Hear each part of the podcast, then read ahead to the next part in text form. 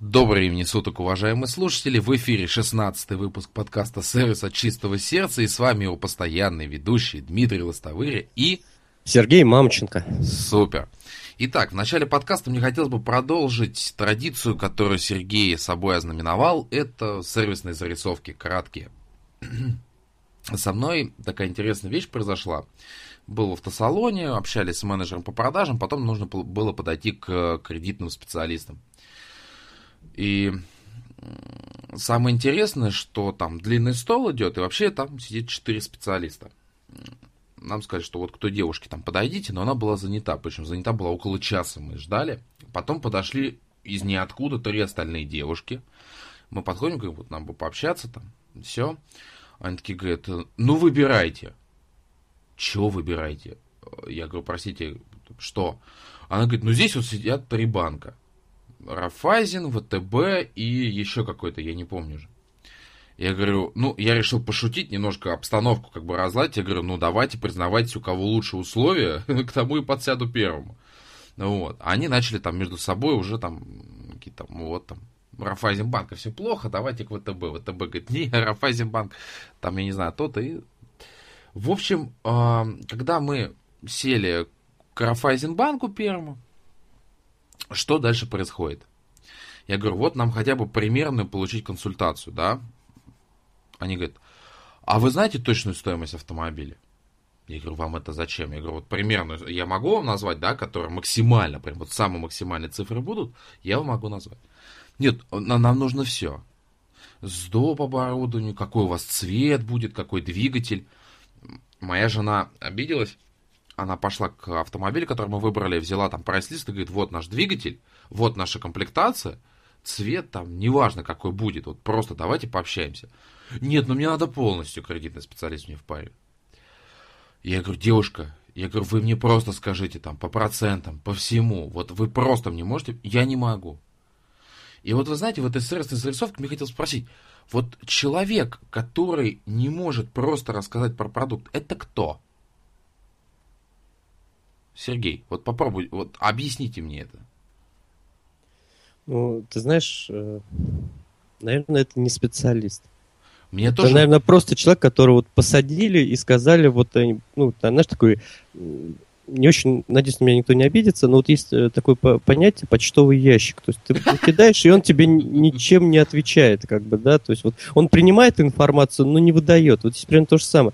Ты знаешь, вот эта фраза «я не могу», «я не знаю», «мы не можем» и так далее. Я тебе всегда говорил, это для меня фразы, на которых, в принципе, мое общение там с этой компанией или с этим да специалистом заканчивается. Естественно. Вот поэтому я тоже не понимаю, в чем смысл. Э, ну, скажешь ты, ну, там, миллион, все, Твоя задача рассчитать, объяснить, показать. И вообще показать заинтересованность. Ты знаешь, э, когда я вот проводил на своем блоге опрос на тему там сервисных слов и так далее, вообще первое место заняло такое ну, слово, словосочетание «готовность помочь». Вот ты увидел желание да какой помочь, вообще, наверное, готовность было. помочь. Вот честно ну, наплевать было. Говоря, а это самое главное, что нужно вот к людям. И к чести я этого автосалона могу сказать, что вот менеджер по продажам, человек, который реально старался нам помочь. Потому что я к нему подошел, говорю, там, там девушка, она, я говорю, она вообще мне никак помочь не может. Она говорит, она с меня требует э, полную стоимость. Он говорит, так, хорошо.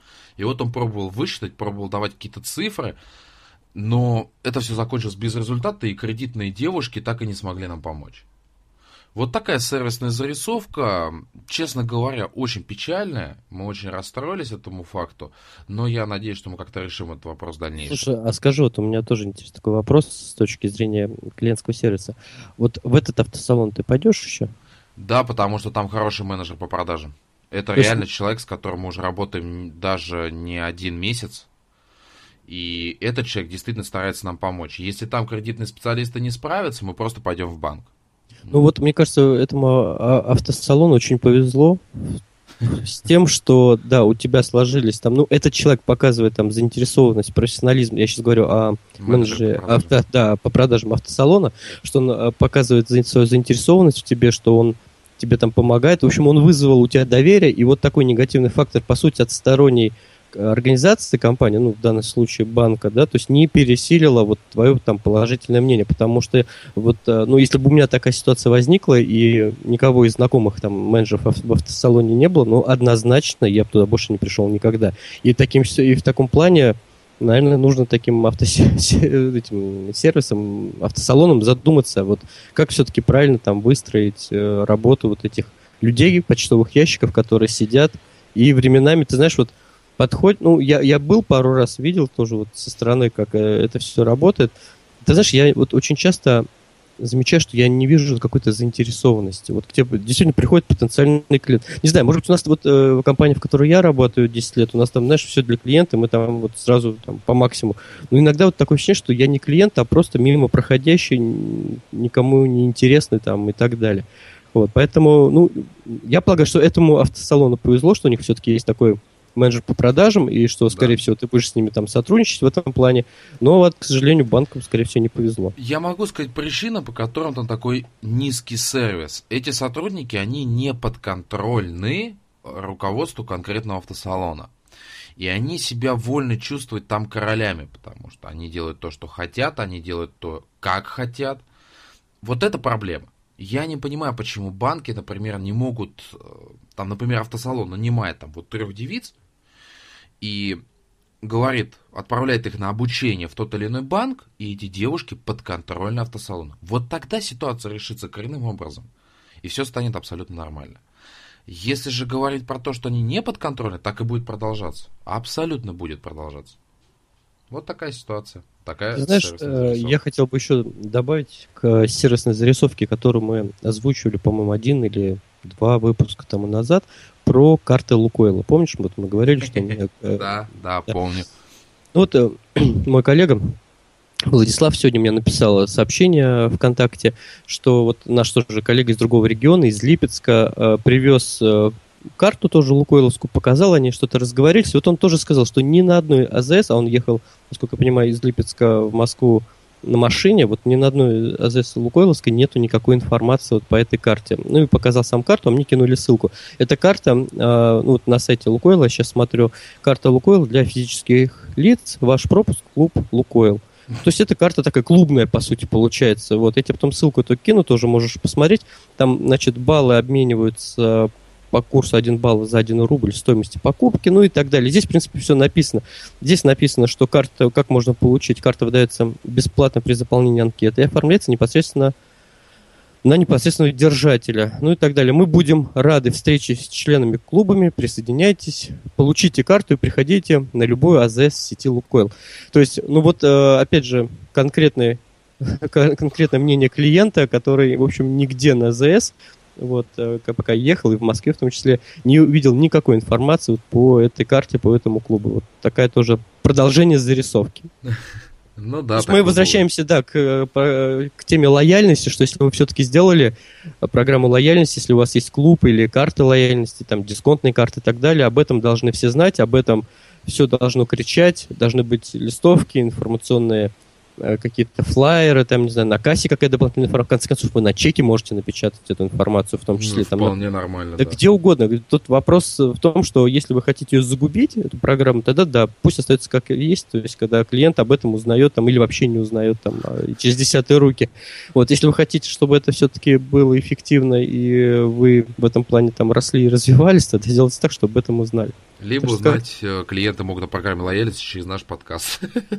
По сути, мы сейчас рассказали о том, как работает программа Лукойл. Косвенная, да, косвенная реклама. Еще мне хотелось бы очень обсудить блестящую статью в блоге Сергея про обеденный перерыв. Я обязательно дам ссылку в аннотации. Либо заходите на блог Сергея, статья про... Как она называется, напомню, пожалуйста. Мак... Макбет.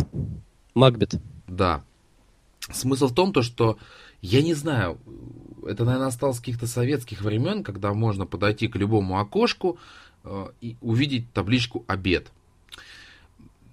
Там история была в том, что, я так понимаю, на обед ушли раньше положенного. Это тоже почему-то нормальное явление считается. И... На полчаса, причем, хотя на сайте и на афишах везде написано время обеда, но при этом кассир... и человек, который ехал за билетами, он как раз и планировал свой приезд ну, с запасом, чтобы, в общем, до обеда купить билет, то есть где-то за полчаса. Но когда приехал, обнаружил, да, вот то, о чем сейчас Дмитрий говорит. И самое, что интересное, никак... там, насколько я понял, что ответили на обратную связь от непосредственно автора этой статьи, но мне... Ну, я немножко поясню, смотри, там когда, да, а, это мой друг э, Александр Дмитриев, как раз театр на Перовской. А, когда он увидел эту табличку, причем табличка, фотография в блоге есть, можете посмотреть, замечательно, то есть на обратной стороне просвечивает э, такой печатный жирный текст, что обед с 14.30 там, до 3. Вот. Эта бумажка перевернута, на ней красным маркером написано другое время обеда. Э, когда вот Александр пытался связаться там по интеркому с охраной, его, в общем, как, ну, цитирую, был грубо облаян. Ну, в общем, без комментариев. Вот. И после этого, конечно же, как такой человек, который, в общем, тоже радеет за сервис, он оставил обратную связь на сайте театра, несколько дней ему не отвечали, по-моему, три или четыре дня, а потом ответил художественный руководитель театра, в общем, принес извинения. Ну, так, знаешь, формализовано вот, так... на самом деле. Ну, мне кажется, шаблон. здесь, да, здесь не хватало еще, наверное, компенсации какой-то, все-таки в виде, например, двух билетов бесплатно на любой... Либо дата, например, как скидку на абонемент. Не знаю, все что угодно. Очень формализованный ответ. Но суть в том, что... Он хотя бы есть. Ты знаешь, очень часто ты даже вот ты пишешь куда-то, вообще никакой реакции, как будто ничего не происходит. Согласен, согласен. Это, знаешь, это первый этап, хотя бы есть реакция. Там. А, начнем с малого, да. Хоть, ну, ты знаешь, я, да, я не максималист, я считаю, нам революция не нужна, но хотя бы эволюционно, хотя бы если уже будет хоть какая-то обратная связь, уже будет хорошо. Нет, здесь фишка в том, то, что э, здесь твой друг столкнулся с ситуацией, когда раньше ушли на обед. У нас здесь есть, у него есть любимая палатка дисков, ну, магазин, как угодно это можно назвать. Мы подходим к ней, и там написано обед с двух до трех дня, естественно. Мы смотрим на часы, уже 3.15. Но человек заобедался. То есть, э, и это причем регулярно встречается. А когда там стоишь, думаешь, ну давай еще там 10 минут постоим, подождем, ну может сейчас подойдет, там задерживается, все, все что угодно может быть. И когда ты смотришь, что уже там еще полчаса после указанного времени его нету, то, естественно, печально обидно. Очень многие компании сейчас уходят от такого. То есть нет обеденных перерывов. Насколько я помню, даже Золотой Сбербанк – а, работает теперь без обеденных перерывов, то есть у них просто посменно сотрудники уходят.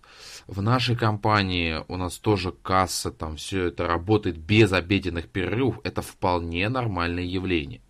Когда я вижу, что целый, там, например, магазин закрывается только для того, чтобы пообедать, ну, это просто предел, я не знаю, роскоши какой-то. При этом, как мог поступить театр? выцепить любого какого-нибудь административного сотрудника, часок посидеть на кассе, не развалился бы там никто. Я так понимаю, там вопрос даже не о часе, а о получасе шел. Ну вот именно, но просто административного любого человека посадить на кассу, буквально полчаса, час посидеть, обслужить клиентов, которые приезжают купить билет, никто бы от этого не развалился бы и еще бы печального ничего не произошло. Но при этом не было бы обеденного перерыва, человек в любой в любое время мог бы выкупить билеты, купить билеты, купить абонемент, все что угодно.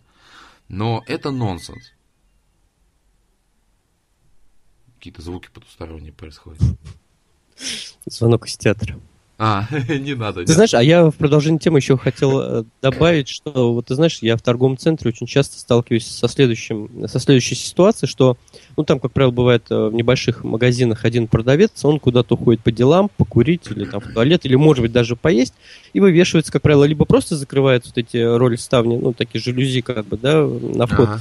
Вот, э, либо они просто закрыты, либо все-таки вешают некую табличку, там, технический перерыв 15 там, или 30 минут, там, и так далее. Вот, ну, я понимаю, что когда ты один, действительно, там, ну, имеет смысл или нужно отлучиться, там, и в туалет, и поесть, ну, покурить. Я не знаю, насколько это там правильно, регулярно бегать, ну, не вопрос, как говорится. Ну, вот, э, текст табличек, там, 15, 20, 30 минут. Вот Умножай я когда подхожу, вот когда я подхожу, я не знаю, в какой момент времени вот от этого срока я подхожу. И вот сколько мне надо поставить? 10 минут, 20, 30 или 40. Поэтому мне кажется, что было бы абсолютно правильно с точки зрения клиентского сервиса, ну, сделать можно, знаешь, как напечатать несколько там таких э, бланков условно и оставить время, э, место там, чтобы черным, ну или каким-то маркером ярко написать конкретное время. То есть Ну, технический перерыв. приношу, да, 15.30. да, приношу, например, там свои извинения, там технический перерыв, прино- приносим свои извинения, перерыв там с 15.16, ну там с 15.00 до 15.15. А вот эти цифры можно просто маркером писать аккуратно, там, как знаешь, как индексы вот эти. Все. И вот, вот это уже будет понятно. То есть я буду знать, что в 16, там, 15 или в 15, 15, ну, не суть важно, как говорится. э, Я могу подойти, магазин будет работать. Это я, в принципе, нормально воспринимаю. Но когда там написано перерыв 30 минут, и ты стоишь и не знаешь, вот, эти 30 минут только начались или они только закончатся. Поэтому я всегда ухожу. Ну, такое тоже рекомендация, пожелание. Еще важно то, как эти сотрудники уходят на обед. То есть, например, в тех же торговых центрах, как ты говоришь, или в моем любимом перекрестке, ой, в супермаркете перекресток, разберем торговый центр. Ты подходишь к какому-то магазину, и э, сотрудник, видно, что готовится уже к обеду, закрывает ставни, ты ему говоришь, «Чё, простите, вот я хотел бы купить сейчас товар, нет, я обедаю. Ну, я говорю, ну подождите, я сейчас куплю вот по-быстрому, то есть я, как говорится, накину вам денег на зарплату. Он говорит, нет, все, подходите через 30 минут. Ну где логика? Вот просто ее нету. В перекрестке кассир, длинная очередь. все, мне пора обедать, э, идите на другую кассу.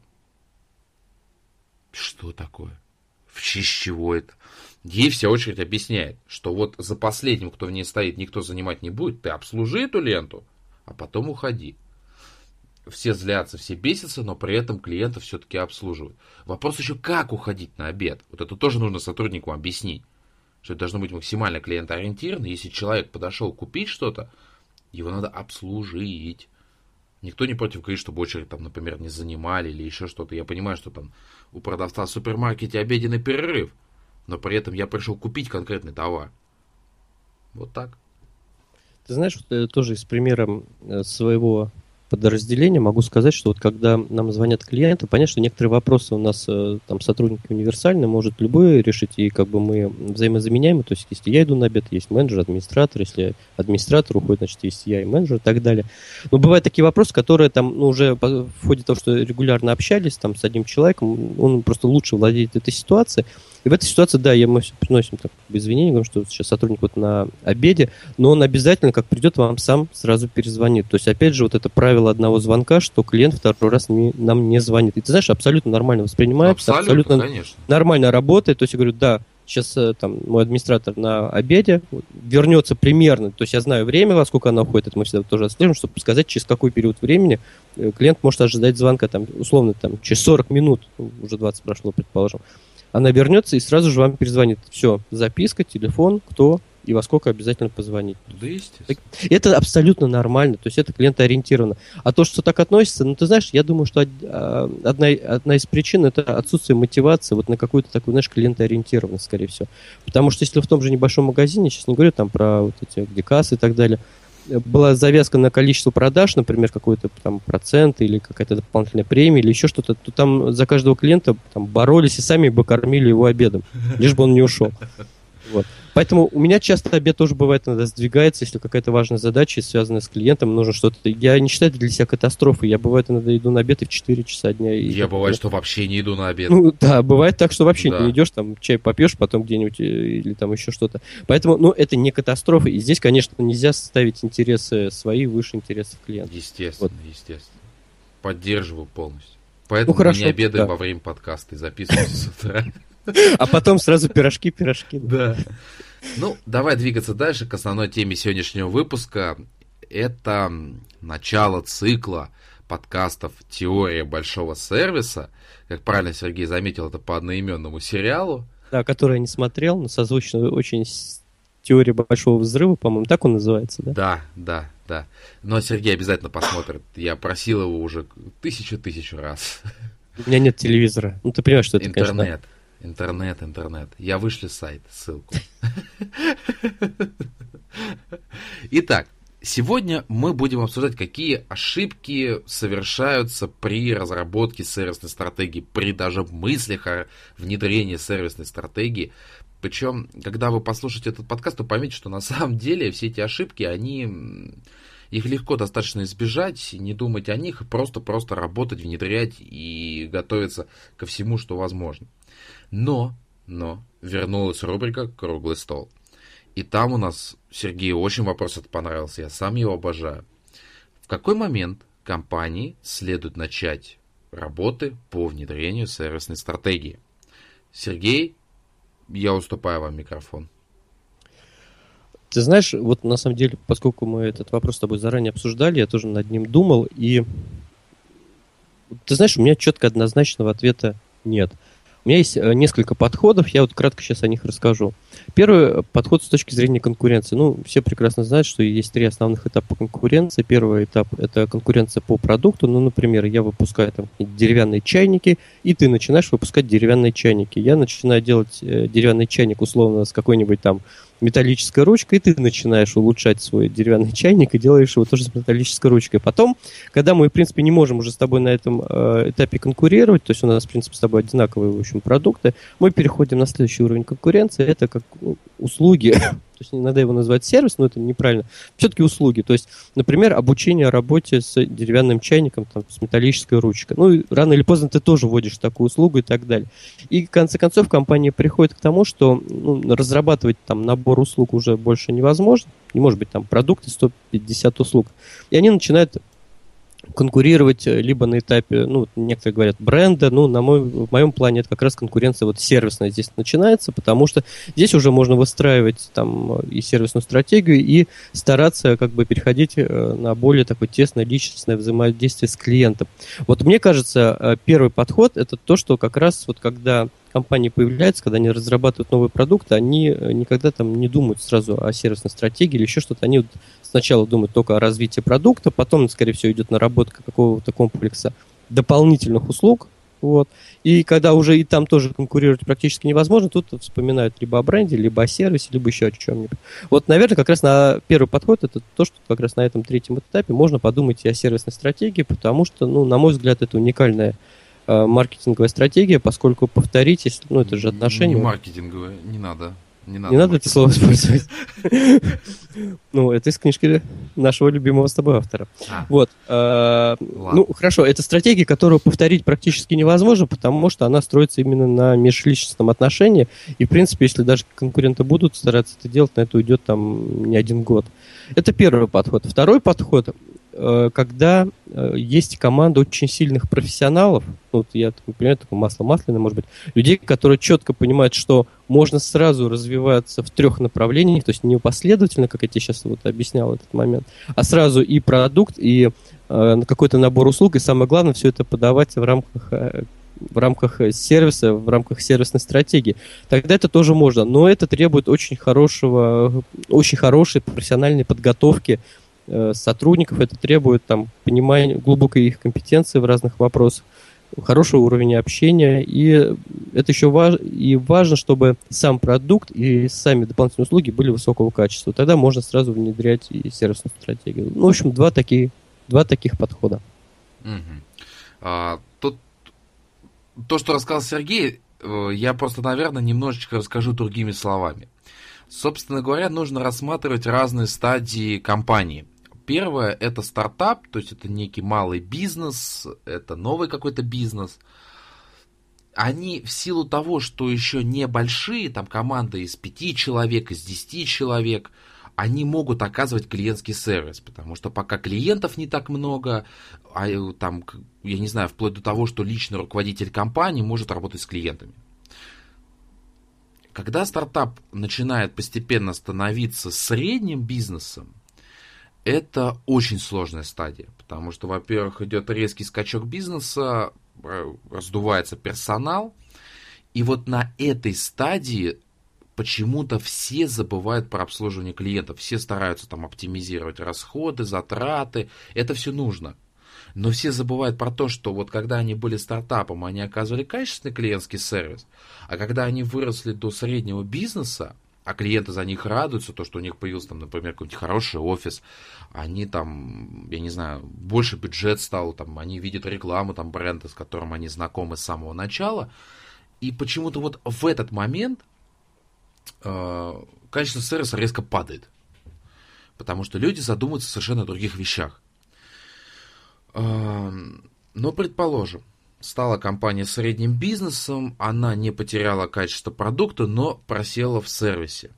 Она начинает дальше расти, увеличивается маркетинговый бюджет, владельцы бизнеса делают все возможное для того, чтобы вырасти уже в корпорацию или в большой бизнес такой. И вот здесь я сразу многим хочу сказать, что если вы еще на этапе среднего бизнеса, на этапе еще среднего бизнеса. Сергей, выздоравливайте, пожалуйста. Да, спасибо. Вот. Еще раз. Если вы еще на этапе среднего бизнеса не поправите ситуацию, то когда компания вырастет в большую корпорацию, повернуть эту махину будет в разы сложнее. Это реально, но в разы сложнее. Поэтому, отвечая на вопрос, в какой момент компании следует начинать работы по выработке сервисной стратегии – это когда компания находится на этапе среднего бизнеса. Это самая нормальная ситуация, когда очень много новичков появляется. Эти люди, которые были изначально из категории стартапа, они смогут передать вот этот весь дух бренда, весь дух своих клиентов, и новые люди пропитаются этим, пропустят это через себя и смогут в дальнейшем оказывать качественный клиентский сервис и передавать его специалистам остальным, которые будут приходить в компанию на этапе мегакорпорации. Э, ну, типа Газпрома, наверное. Вот, так, вот, вот таков мой ответ, Сергей. Что вы скажете? Ну да, тоже интересное мнение, поэтому я считаю, что это тоже правильно. Ты знаешь, на самом деле было бы желание, можно на любом этапе. Естественно. Главное, мотива... внутренняя самомотивация в этом плане. Потому что если вы ну, начнете это делать э, не ради там галочки, что вот нам нужно сейчас о сервисе подумать, а действительно ради того, чтобы улучшить и э, в целом там продукты и улучшить в том числе отношения с клиентами и так далее.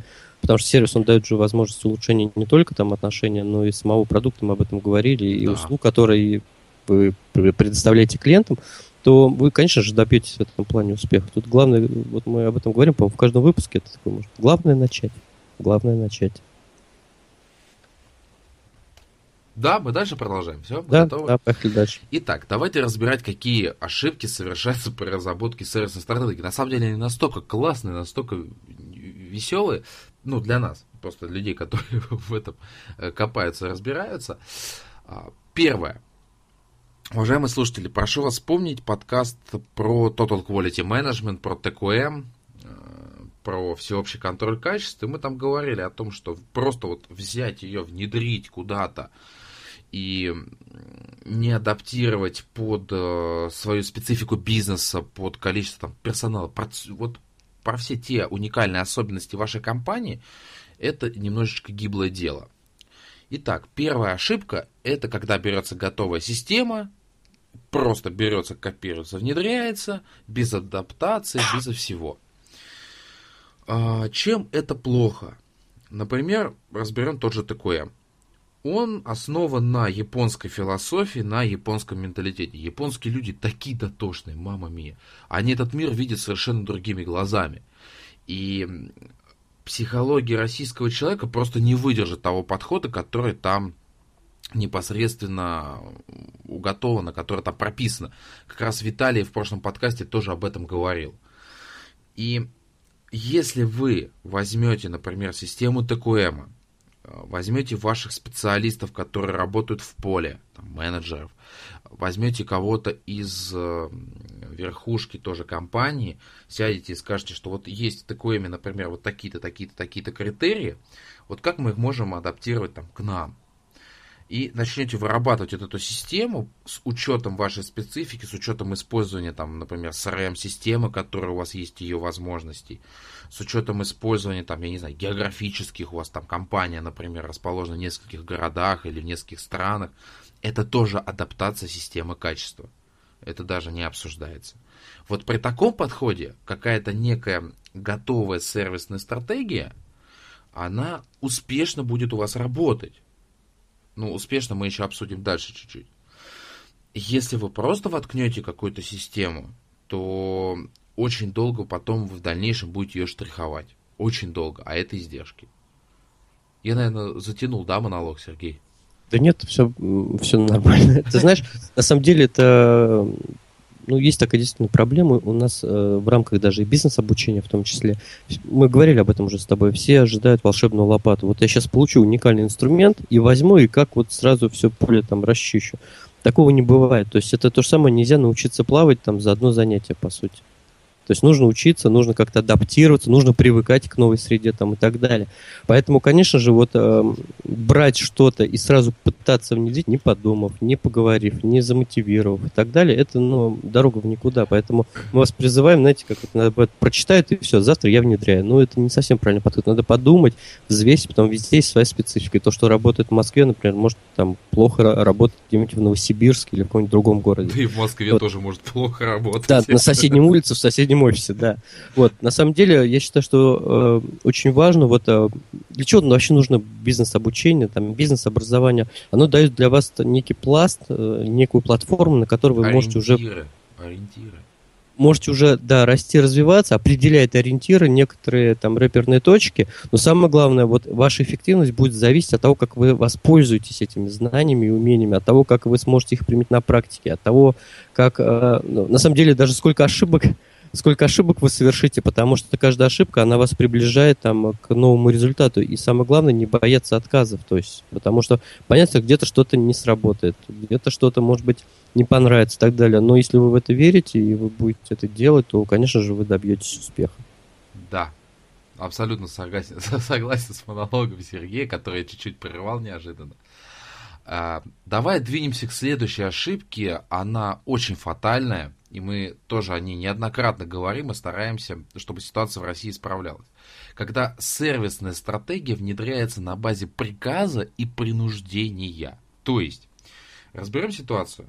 А, приходит руководитель департамента обслуживания клиентов и говорит, вот теперь я приказываю, что время обслуживания клиента среднее не превышает, например, 10 минут.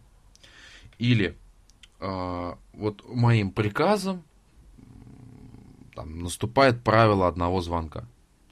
Без объяснения, зачем это надо, без объяснения мотивов внедрения этих вещей. Вот просто вот есть приказ, есть какой-нибудь сухой регламент, а, и людей... А еще знаешь, что самое страшное? Когда такой приказ выходит, а, на него внедряется очень сильная система мотивации. То есть, вот ты не выполнил этот регламент, на тебе минус 5000 зарплате. Вот просто в легкую. Сергей, как-то там. Ты вспоминаешь мой образ, да? Жестко административное это называется внедрение. То есть это когда хочется очень сэкономить время и, может быть, свои силы или еще что-то и сказать, вот делай так, а если не сделаешь, вот на тебе в зарплату. Да. А, так же, как и в первом пункте про готовую систему, это ведет к тому, что менеджеры будут просто перегибать палку откровенно. Нет, ну, ну вы это, там, там 40 минут, там, а, ну, 10 минут какое там время, в среднее время сказал, они там будут стараться быстро таратурить, а, будут стараться уложиться в это время. И они будут не, думать не о том, как обслужить клиента, а о том, как бы не попасть на штрафы и не выйти за рамки, например, тех же 10 минут. Соответственно, ваша задача, если вы хотите внедрить какой-то инструмент, например, вот про те же там 10 минут, например, Людям нужно провести тренинг, объяснить, как можно достигнуть этих 10 минут. Зачем нужно 10 минут? Там, что за это время можно там сделать, к чему это ведет, и построить систему мотивации не на том, чтобы наказать людей, а наоборот, за достижение показателей, да, которые вот вы сказали, наоборот, поощрить, чтобы они стремились к тому, чтобы грамотно обслужить клиента – достигнув тех показателей, которые вы запросили, вот это все совокупить и их за это отблагодарить. Потому что наказывать за какие-то совсем сухие параметры вещь не очень благодарна. И я вот это, но это, но для многих это очень просто. Для я согласен, это очень... что это слишком просто, но когда слишком просто порой, э, это не говорит о том, что система работоспособная. Да, Понятно, что можно сказать, вот Маша, например, не улыбалась сейчас. На тебе минус 500 рублей.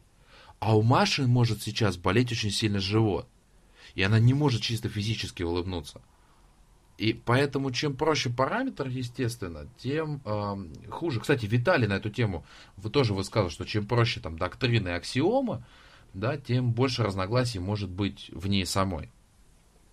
Э, Сергей, что вы скажете об этой ошибке? Я знаю, что вы очень много можете сказать. Да, могу. Ну, ты знаешь, на самом деле э, приказ и принуждение это ну, не самый хороший метод в клиентском сервисе, потому армии, что... Наверное. Ну да, потому что если вы действительно выстраиваете в своей компании э, дисциплину, вот как в армии, тогда да, у вас приказ там и приказ и приказ и принуждение. Знаешь, я знал э, директора одной компании, который там в документах писал, там, ну, надо было перечень сотрудников, писал перечень личного, со... личного состава. А, ну. То есть это, да, это вот такое даже отношение. Вот, конечно, нет, с точки зрения управления, организации и так далее, все там документооборота, да, есть там приказы и так далее, есть другие различные формы, но, опять же, надо понимать, что сможем ли мы добиться, ведь, э, ну, общаться, заставить общаться хорошо на уровне приказов, ну, невозможно. На уровне инструкций, приказов можно сделать то, что вот у нас есть сейчас в колл-центрах банковских.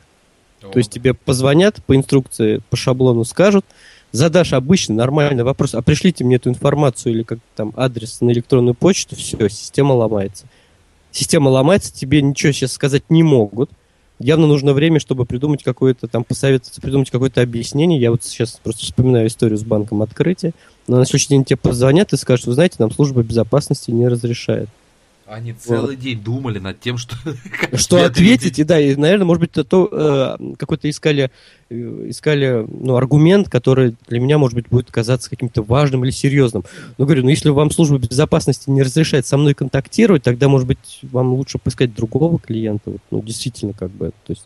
Или она вам так не доверяет. То есть, знаешь, вот когда сама компания ставит под сомнение там, компетентность или доверие даже к своим собственным сотрудникам, я считаю, это не очень хорошо. Ты знаешь, вот поэтому я всегда очень негативно относился к различным вопросам э, регулярных каких-то обзвонов клиентов с точки зрения, а вот был наш сотрудник, а вот что он сделал, а вот во сколько и так далее. Эта вещь, конечно, хорошая, но она должна носить, там, может быть, разовый характер, но не регулярно, особенно если это есть какое-то регулярное, какие-то регулярные действия там, со стороны компании и так далее.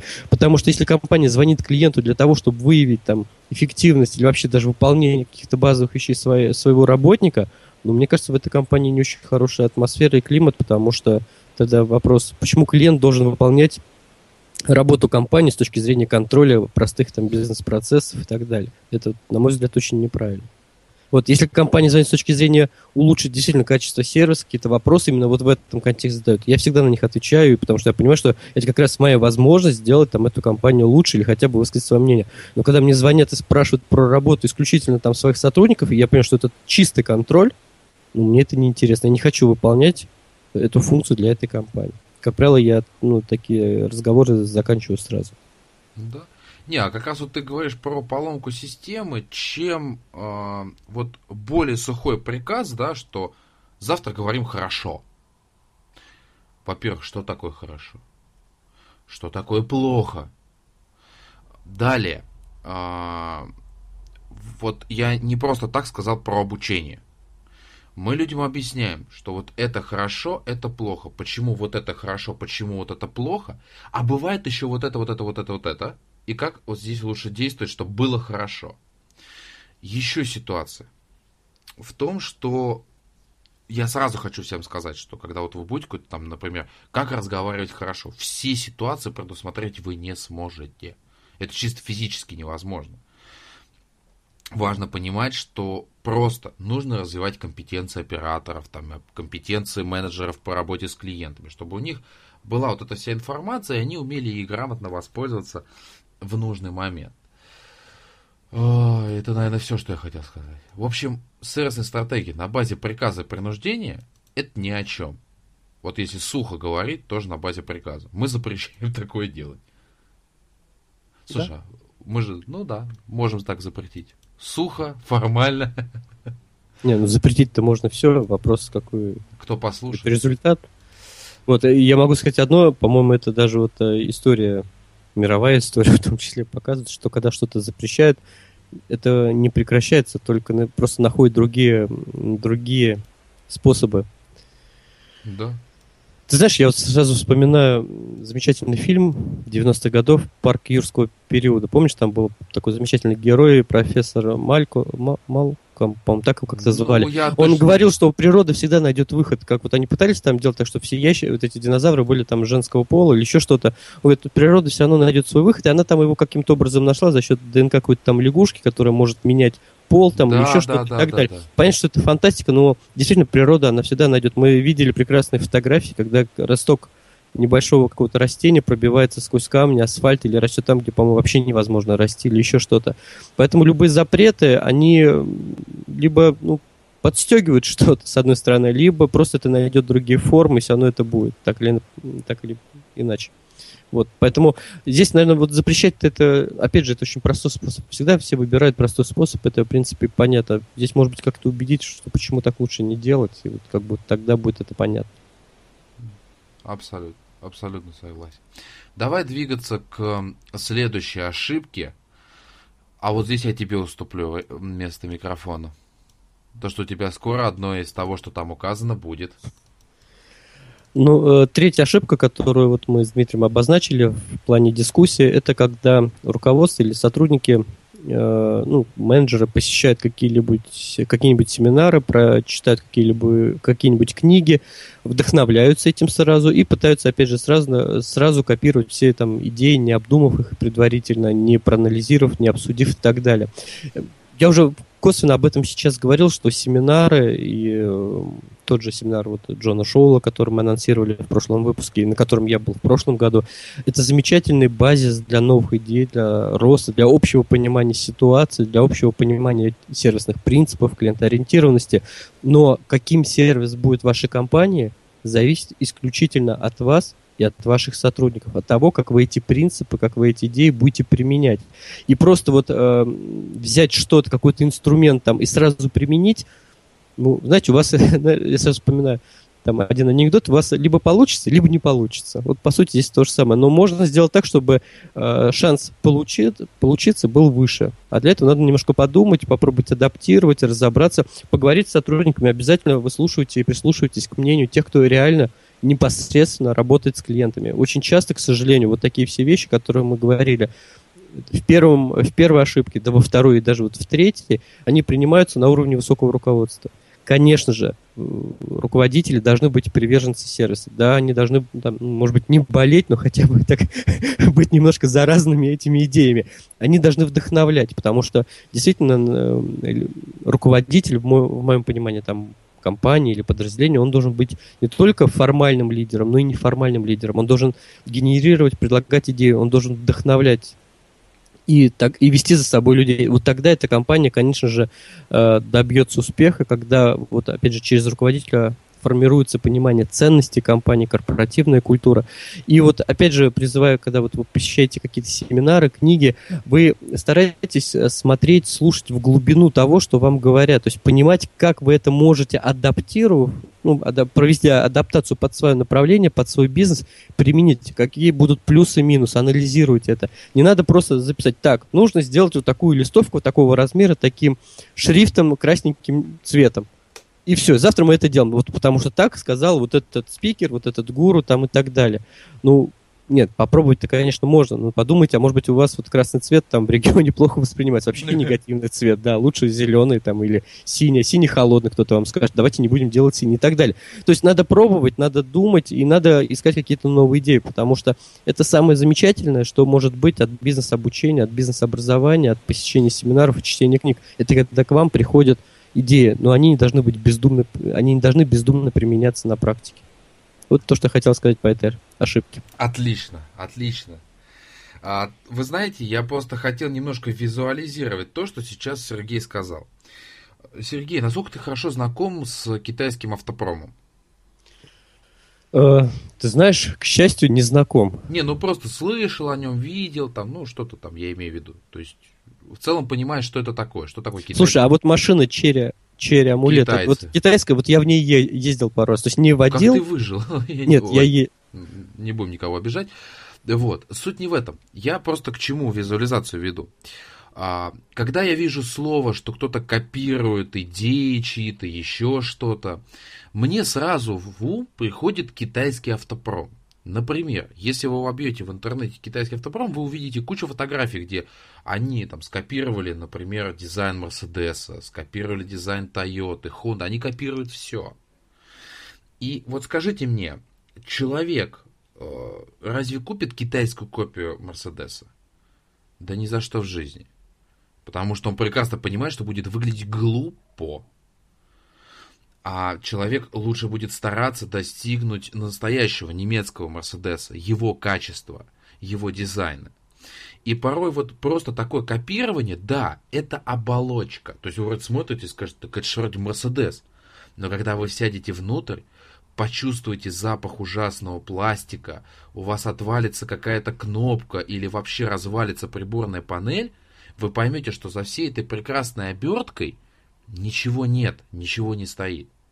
Поэтому копирование – это вещь не всегда эффективная. Например, а, в книге вот Марка Сьювелла, да, клиента на всю жизнь, он говорил, что не бойтесь брать чужие идеи. Действительно, не надо этого бояться. Но главное, грамотно их адаптировать и об, объяснить, собственно говоря, персоналу, довести до него, Зачем это надо? Как, как э, тебе идея с визуализацией, например, китайского автопрома? Ну, у меня просто нету другого примера, такого явного прям. Да, интересная идея. Я ну, думаю, ты... как-то его обсудим, я думаю, в, э, в рамках Китайский автопром. Да. Я не знаю, насколько я там могу выступать в этой ситуации там экспертом, потому я что я с этим вообще не связан. А, ты хочешь съездить в Китай? Нет, я хочу съездить в несколько китайских автосалонах, я уже в них был. А, в некоторых я уже рассказывал, что там менеджеры при попадании туда сразу готовы тебя вот всячески обслужить. И на самом деле вот это перегибание палки. Давай двинемся к четвертой ошибке. Она мне очень нравится, я обожаю.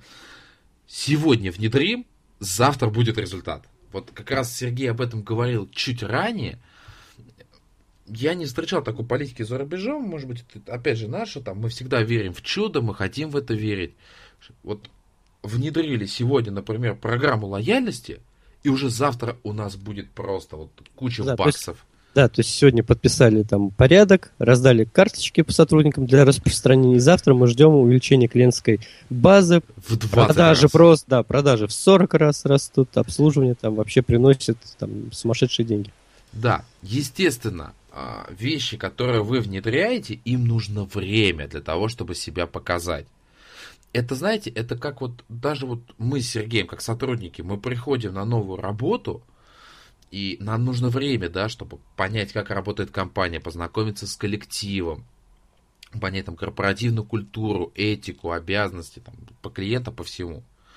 И уже потом мы выдаем результат. Сергей, я думаю, согласен. Ну, ты знаешь, как, по сути, проектный менеджер, конечно, согласен, потому что... Ну вот, да. Как сервисный специалист, сервисный специалист так тем более. Он приходит, он узнает коллектив, он узнает то, что есть сейчас и так далее и, собственно говоря, потом выдает результат. Там вот. И здесь абсолютно тоже там для программы лояльности это вообще может быть несколько лет.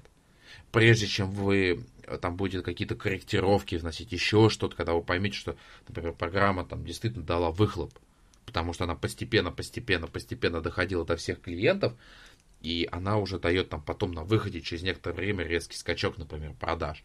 И такое может быть. Но не будет ситуации, при которой сегодня вы внедрили программу CRM, а уже завтра вас будут обожать все ваши клиенты, потому что вы знаете, что, когда и где и как они заказывают. Я смотрю, Сергей так о философском задумался.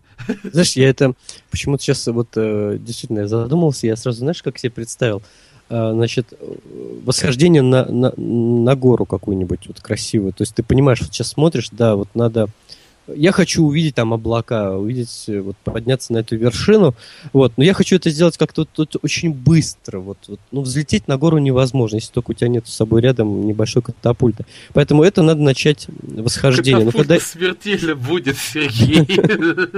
Надо, надо начать восхождение, но ведь э, за один день, там, например, или там сразу за там, час я не смогу подняться на вершину, и очень часто вот люди, когда начинают куда-то идти, и они не видят еще вот этого той цели, то, того результата, на который они рассчитывают, они, в общем, останавливаются и разворачиваются. И очень часто так происходит. Это не только в бизнесе, это и в личной жизни, и в любых сферах. То есть люди, ну, вообще, как вот там Брайан Трейси говорит, ежегодно, ну, в среднем вот, проводить исследования, взрослому человеку приходит 3-4 умные мысли в год, такие действительно интересные, серьезные. Но это очень усредненные данные.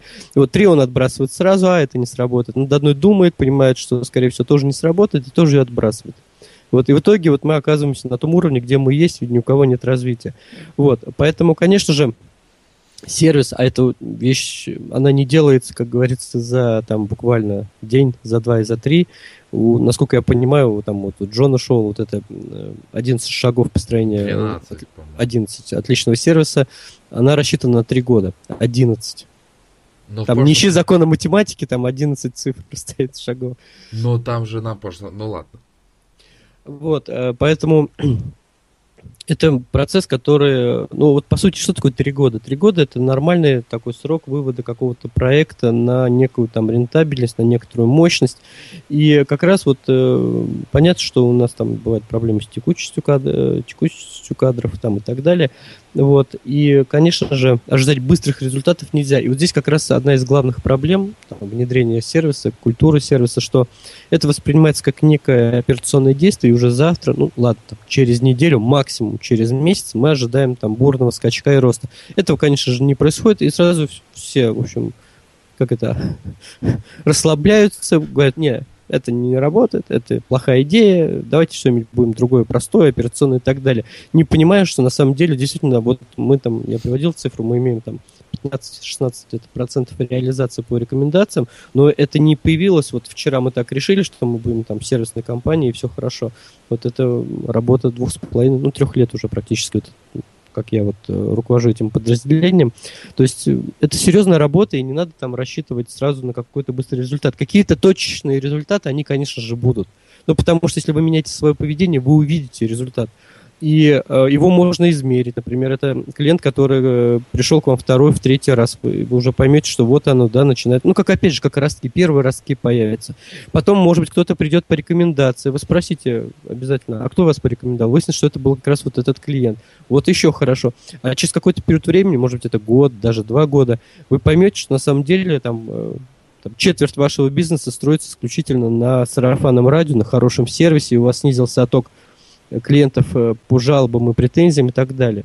То есть здесь еще, э, кроме какого-то очень быстрого ожидания вот светлого будущего, что оно наступит буквально завтра в 9 часов утра, как все придут на работу, необходимо еще четко видеть и стараться вот это подчеркивать в виде там каких-то информационных объявлений, либо какой-то информации на собраниях, на планерках, те первые результаты, те первые росточки, которые у вас появляются. Это очень важно, потому что это такие точки мотивации сотрудников на продолжение роста. Это как опять вот вы, почему я сейчас заговорил о горах, что когда вы чуть-чуть поднимаетесь, вы каждый раз видите уже больше когда идете в гору. И таким образом, видя чуть больше, больше, больше, вы достигнете, во-первых, цели, а во-вторых, вы увидите полностью все то, что хотели увидеть.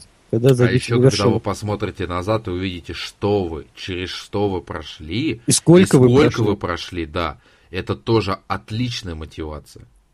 И вы поймете, как вы, в общем, выросли, по сути, как личностно выросли. Ты знаешь, вот я тут размышлял очень, над очень интересным вопросом. Можно ли рассматривать ну, семинары, тренинги по сервису, ну, не чисто вот операционные, про которые мы, вот, мы говорили в прошлом, в прошлый раз, а вот такие больше в прошлом выпуске. Вот можно ли их рассматривать как, по сути, семинары и тренинги личностного роста? И, наверное, себе говорю да. Потому что действительно вот внедрение сервисной культуры, обучение сервисной культуре, культуре стратегии сервиса, они позволяют личностно стать лучше. Нет, но мы неоднократно говорили о том, что сервисный специалист э, должен обладать определенными навыками, облада, обладать определенными чертами характера. Соответственно, в любом сервисном семинаре, в любом сервисном каком-то уроке, даже подкасте, есть элементы как некого человеческого отношения к ситуации и операционного.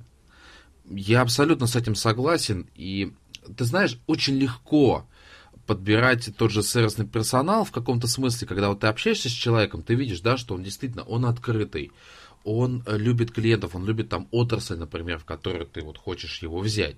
И ты понимаешь, что именно этот человек, он может работать с клиентами на уровне сервисного специалиста. А, меня, например, там всегда заботила ситуация, при которой люди там приходили и говорили, что там, меня там только деньги интересуют. Ну, зашибись.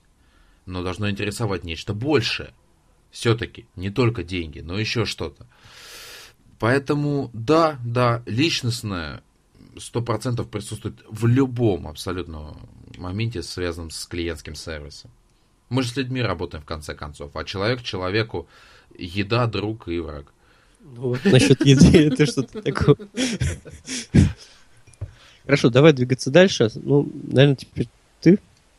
Я согласен. Это отсутствие э, общения и обратной связи от специалистов, которые находятся непосредственно в поле, там первая линия продаж, поддержки, все что угодно.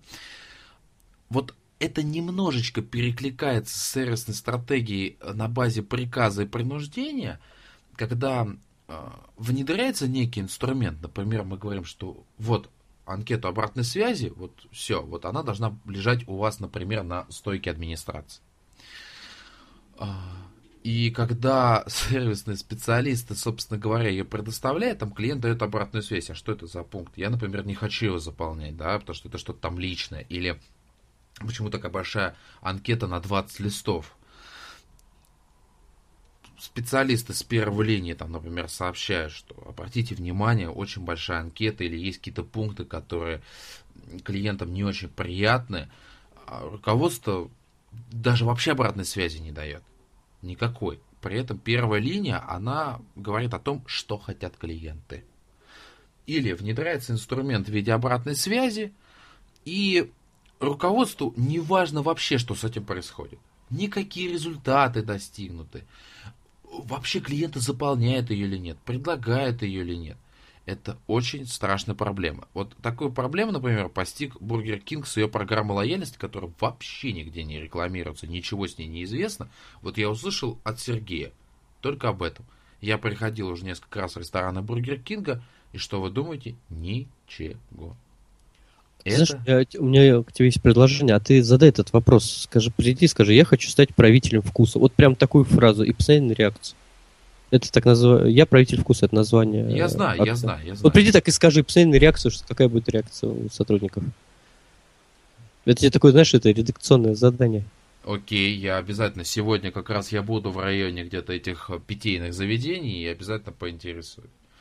Я, я же ходил в Starbucks тоже на редакционное задание. Слушай, ну согласись, что в Старбаксе кофе просто офигенское. Да, мне очень понравилось. Вот. Но единственное, что я вот не понял, что надо... Это, я тебе рассказал эту веселую историю, что а, я да, сел да. и ждал, когда мне принесут меню, а потом мне хорошо со мной были друзья, которые мне сказали, что здесь надо, в общем, сходить за ним самому. Но, в этом Но мне очень понравилось. В этом мне понравилось, там очень уютно, хорошо, и я думаю, что... И всегда все свежее. Вот я готов ответить, всегда все свежее. Вот сколько был в Старбаксе, ни разу не натыкался на какое-то вот, какие-то проблемы. Но вот то, о чем я рассказал, Сергей, я думаю, поддержит безусловно. И, может быть, ты что-то дополнишь по этому вопросу? Да нет, мы уже об этом э, так, в сквозном формате уже говорили неоднократно, что очень важна э, обратная связь тех людей, которые непосредственно работают с клиентами. Очень часто, к сожалению, мало то, что им никаких особо полномочий не дают и зажимают, и требуют от них только выполнения таких функций «пойди, принеси, подай», вот, но очень, они слышат очень много полезной информации. Конечно же, при таком отношении они ее просто теряют, забывают и не воспринимают как информацию для развития. Поэтому, на самом деле, мне кажется, вот у действительно истинных там приверженцев сервиса обязательно должна быть, должны быть налажены очень хорошие коммуникационные каналы вот с теми, кто непосредственно работает с клиентами, будь то специалисты колл-центра, либо специалисты может быть, каких-то сервисных центров, те, кто непосредственно работает. Вплоть там, если это супермаркеты, до кассиров, потому что в очереди люди тоже говорят. Да до уборщиц, даже они. Ты знаешь, опять видел в торговом центре, э, как это называется, на, на автоматизированных вот этих тележках уборщики, которые гоняют со скоростью Ой. метеора, и ты вот только успеваешь отскакивать, понимаешь? То есть, вот, или там сзади подъедут, бибикнут прям вот знаешь, что, ну, как-то вот, мне кажется, что-то вот с этим тоже надо уже... А мы тогда это обсудим а, в рамках обсуждения профессий. Водитель, да, моющий тележки. Вот, отличная профессия, да. Ты знаешь, временами такое ощущение, что вот э, как бы да, они там, специ... вот, знаешь, я вот шел, и вот она едет четко на меня. Я понимаю, что как бы, ну, я, скорее всего, отойду, но ты знаешь, ну, мне, может, кажется, можно было притормозить там или еще как-то. Ну, вообще такое ощущение, что как будто вот сейчас по мне проедут. Но ты превращайся в Халка, затормози ее и... Маленький зеленый злобный. Да, да, да. Мстители такие, знаешь, отряд мстителей. Нет, ты знаешь, э, я все вспоминаю фразу, которую ты говорил еще в первом выпуске, то, что люди, которые работают в поле, взяли на себя самую большую ответственность. А там, где лежит самая большая ответственность, лежит больше всего обратной связи и интересных юзкейсов, которые обязательно должны передаваться в непосредственно там отдел менеджмента, в отдел планирования, всего чего только угодно, как говорится, пускаться там наверх. Ну, либо пускаться в бок, если горизонтальная система управления компанией. Поэтому очень важно общаться с людьми, которые каждый день обслуживают ваших самых дорогих, любимых клиентов. Да. Сергей, вы с нами? Да. И вот как раз здесь Сергей вот шестую ошибку уже немножечко рассказал про нее, но я попрошу его еще раз снова рассказать про гору. Ну, мы про э, расставим, да, еще раз акцент, это боязнь ошибки либо первая ошибка, откат назад. Я вот так объединил бы, потому что на самом деле, э, ну, это нормально, это естественно, когда люди не любят ошибаться, люди, люди не любят критики, люди хотят, хотят быть успешными и двигаться только вперед, а не назад. Но при этом любая ошибка, во-первых, что затормаживает движение? Это боязнь ошибки, боязнь совершить ошибку, боязнь получить какой-то критический отзыв или негативный отзыв. И, вы знаете, я тоже не исключение, если я вижу какие-то отзывы негативные или критические, в том числе и в отношении там, своей компании, своего подразделения, или то, что чем занимаюсь, внутреннюю я тоже иногда переживаю, и мне это не нравится, но, вы знаете, на самом деле со временем ты к этому привыкаешь и понимаешь, что ну, невозможно как бы всем угодить. Это тоже, ну, в общем, нормально. Если у вас есть э, целеустремленность, если вы верите в то, чем занимаетесь, вы всегда добьетесь успеха. И э, кто не ошибается, в конце концов. Вот я недавно прочитал, что Томас Эдисон для того, чтобы создать лампочку, по-моему, совершил около 10 тысяч ошибок. Как долго Форд создавал там какой-то двигатель, сколько ошибок было, и сколько раз ему говорят, что это невозможно, не получится, но он это требовал, и он добился этого и так далее. И вообще история всех вот таких известных, э, история э, Линкольна, если почитать. Я сейчас не буду цитировать, но вообще вот это сейчас э, репосты в, соцсетях, сколько у него было ошибок, падений и так далее, но он шел вперед. И на самом деле, хоть его жизнь закончилась трагически, но это все равно была жизнь великого человека и успешного человека. Потому что он э, шел за своей мечтой. И вы знаете, может быть, когда ты идешь за своей мечтой, когда ты работаешь в сфере своих интересов, не страшно ошибаться, потому что каждая ошибка, она тебя делает сильнее. И если у вас что-то сразу в сервисе не получается, или вы, например, ожидаете сразу каких-то результатов, а их сразу нет, не надо отчаиваться, надо идти вперед, потому что есть такая пословица, что дорогу осилит идущий. И вот мы всем своим подкастом на самом деле хотим, всегда, ну и вообще в каждом выпуске призываем начать движение и идти вперед. Никогда не останавливаться, никогда не поворачивать назад и никогда не разочаровываться. А хочешь дополню э, твой монолог? Люди, когда вот, знаешь, идут такими маленькими шажками вперед и начинают думать, а что же я там увижу-то? И они начинают себе додумать там страшную картину. Я сейчас выйду, а там татаро-монгольская ига, или там э, гигантское количество злобных клиентов в виде зомби. Знаешь, вот такие всякие начинают. И люди такие, а зачем мне туда идти? Мне же вроде вот, вот конкретно здесь неплохо. И не, не надо додумывать что-то. Да вы дойдите, посмотрите. Жизнь-то, она на этом-то и строится, что нужно всегда идти вперед и смотреть, что же там дальше. Как говорят японцы, предела совершенства нет, но мы постоянно к нему стремимся. Ну да, это замечательно. Я один похожий график как раз и рисую на своих э, семинарах, тренингах.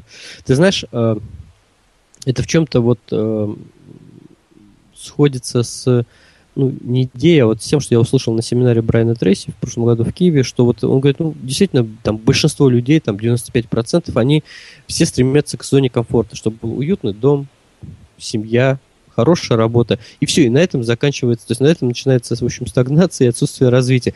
То же самое происходит и очень часто с менеджерами, ведь на самом деле, вот есть там, я сейчас не помню, кто автор, очень замечательная книжка, я прочитал. Э, общий смысл сводится к тому, что каждый руководитель, ну или менеджер э, достигает, ну, двигаясь по карьерной лестнице, достигает того уровня своей полной некомпетентности. То есть, например, ты был хорошим специалистом. Слышал, да, такой книжки, я смотрю по реакции Да. Ну, ты, ты рассказываешь, ты, да. Да, ты, ты, ты, ты был хорошим специалистом, через какое-то время, там, год, два, три, тебя повысили. Ты стал хорошим менеджером опять замечательный менеджер, через 2-3 года тебя там повысили. Ты стал руководителем отдела. И вот в этой должности уже там примерно 10 лет. И как раз вот за это время, ну, там, через 3-4, там, 5 лет начинается такая легкая стагнация. И я просто видел тоже много примеров, когда люди очень долго работают э, в компаниях, и ты знаешь, непонятно, чем они занимаются, какую пользу они приносят. Я не говорю, что это поголовно, но э, это есть, это есть, и здесь очень важно, говорю, не бояться ошибок, идти вперед, кто не падает. Вот, знаешь, мне здесь опять же нравится, у меня там маленький ребенок, вот он упадет, встанет и пойдет дальше. Ну, поплачет чуть, но он... Пример для папы. Понимаешь, он не будет останавливаться, или он не будет, знаешь, как стоять и говорить, я не пойду, потому что я могу упасть. Он все равно пойдет.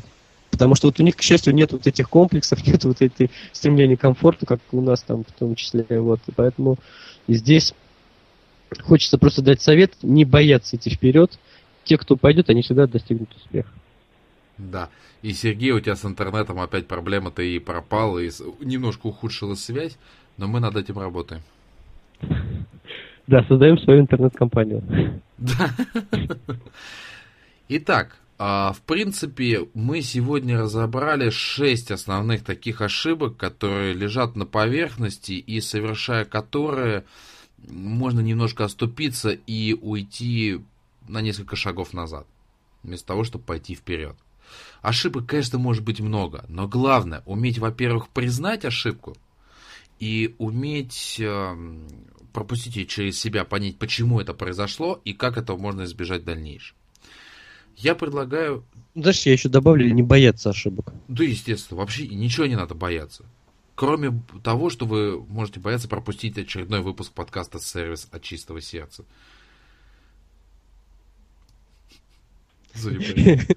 Ну, я просто думаю, что ты дальше начнешь. Да, ну, давай начну я, что э, далее мы перейдем к нашей регулярной рубрике «Практически use case», и сегодня о ней расскажет Дмитрий, как только перестанет смеяться. Что ж такое? На улице солнышко, прекрасная погода, все супер. А, мы о практическом use case. Итак, а, пожалуйста, уважаемые руководители подразделений, руководители колл-центров, те, у кого сотрудники работают непосредственно с клиентами. Суть в чем? Порой вы можете обратить внимание, а, вот менеджер, ну даже оператор, давайте еще проще возьмем. Оператор положил трубку после телефона звонка и начинает говорить, вот какой клиент дурак. Ну что же он такой тупой, что же он хочет, ему это, это, что такое? Я сразу вам хочу сказать, это нужно прекращать на корню и сразу. Объясню почему. Если ваш любимый сотрудник будет так делать один раз, второй раз, то на третий он сорвется и выскажет это все клиенту во время телефонного звонка.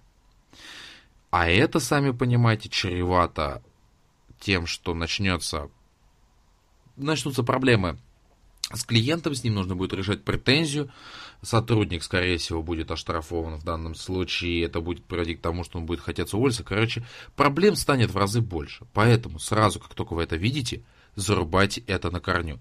Клиент имеет право на все. Клиент имеет право говорить повышенным тоном. Клиент имеет право, там, я не знаю, хоть матерно общаться, да, но вот он хочет получить вашу услугу. Неважно.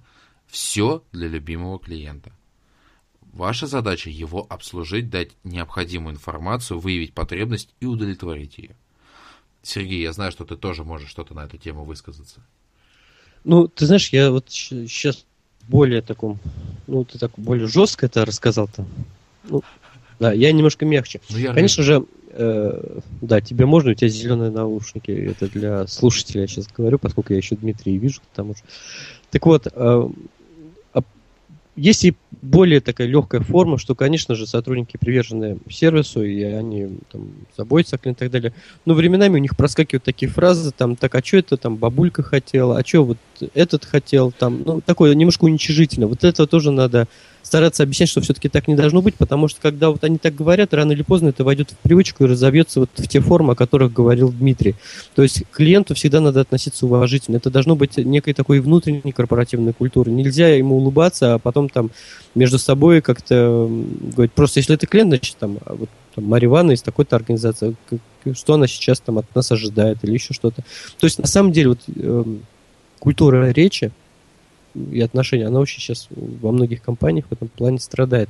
Вот. И хочется пожелать, что если вы действительно для себя выбрали путь сервисной стратегии, внедрения сервисной стратегии, вы хотите стать лидером сервиса в этом плане, то э, надо менять многие, многие моменты в себе, и самое главное, отношение, внутреннее отношение к клиентам. Не только вот на словах, что мы всегда улыбаемся, хорошо говорим, но и внутреннее, потому что если вы, ну, вы там, о своих близких, о своих друзьях, там, ну, никогда так не скажете. Ну, я надеюсь, если это действительно ваши друзья там и так далее. Вот почему мы можем себе позволить так говорить о клиентах, хотя клиенты это именно как раз наши друзья в первую очередь. Да, абсолютно. И вот такой практический use case. Это очень важно. Я говорю, внимательно следить за тем, что говорят ваши менеджеры. Понятно, что, например, они это могут делать там в переписке, в аське, вне работы, как угодно но вслух и стараться все-таки говорить людям о том, что это наш любимый клиент. Да, вот он такой, какой он есть. Но у него есть потребность. Он нам платит зарплату. Да. И мне, и тебе. Он приносит нам деньги. Вот мы что хотим? Получить деньги, да, заработать деньги. Он нам приносит. Как можно вот тому, кто тебе дает деньги... Не там, кусай а руку с едой. Да, да. Собственно говоря, это очень глубоко и емко. Ну что, Сергей, а кто представит нашу постоянную, регулярную, очень захватывающую, завораживающую рубрику. Конечно же, Дмитрий. А что ж такое? Итак, собственно говоря, анонс следующего выпуска. У нас будет гость. Очень-очень интересный, хороший. Но пока информация о том, о чем мы непосредственно будем говорить, засекречена. На самом деле сейчас просто ведутся переговоры на эту тему, и в вторник или в среду вы получите анонс – о чем будет выпуск и кто непосредственно наш гость со всеми необходимыми ссылками. Но пока могу сказать, что у нас будет гость, и это будет крайне-крайне интересный и вкусный выпуск. Ну, будем надеяться. Ах так. Вот оно, а, да. Очень логичная фраза «будем надеяться». Анонс я размещу, соответственно, у себя в группах клиентский сервис в России на Фейсбуке и ВКонтакте. В Твиттере. В Твиттере, в блоге, в Одноклассниках, по-моему, тоже размещаю анонсы. Вот, ну, ну в, в подъезде. Да.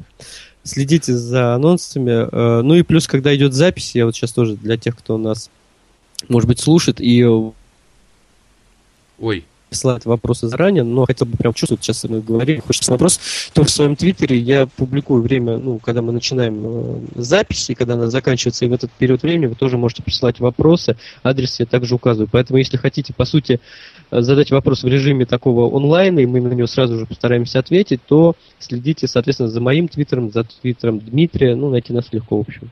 Да, очень легко. По хэштегу под э, сервис от чистого сердца, все слитно большими буквами. Сервис от чистого сердца. Да, и под конец выпуска, к сожалению, Сергей совсем что-то с интернетом стало плохо, его стало слышно хуже, но мы все равно разборчиво понимаем, что этот человек желает нам добра. А я тебя хорошо слышу, кстати, у меня ничего такого нет. Ну, что поделать. Я, я всегда, меня слышат всегда все очень достаточно хорошо. Это была минутка мании величия от Лостовыри Дмитрия. Ну и Сергей Мамченко, тогда уж мы вместе все делаем. Поэтому. Ну, естественно. Но с вами был 16-й выпуск подкаста «Сервис от чистого сердца», его постоянные, бессменные, здоровые ведущие Сергей Мамченко и Дмитрий Лостовыря. Всем хорошего позитивного настроения. Пока. Пока.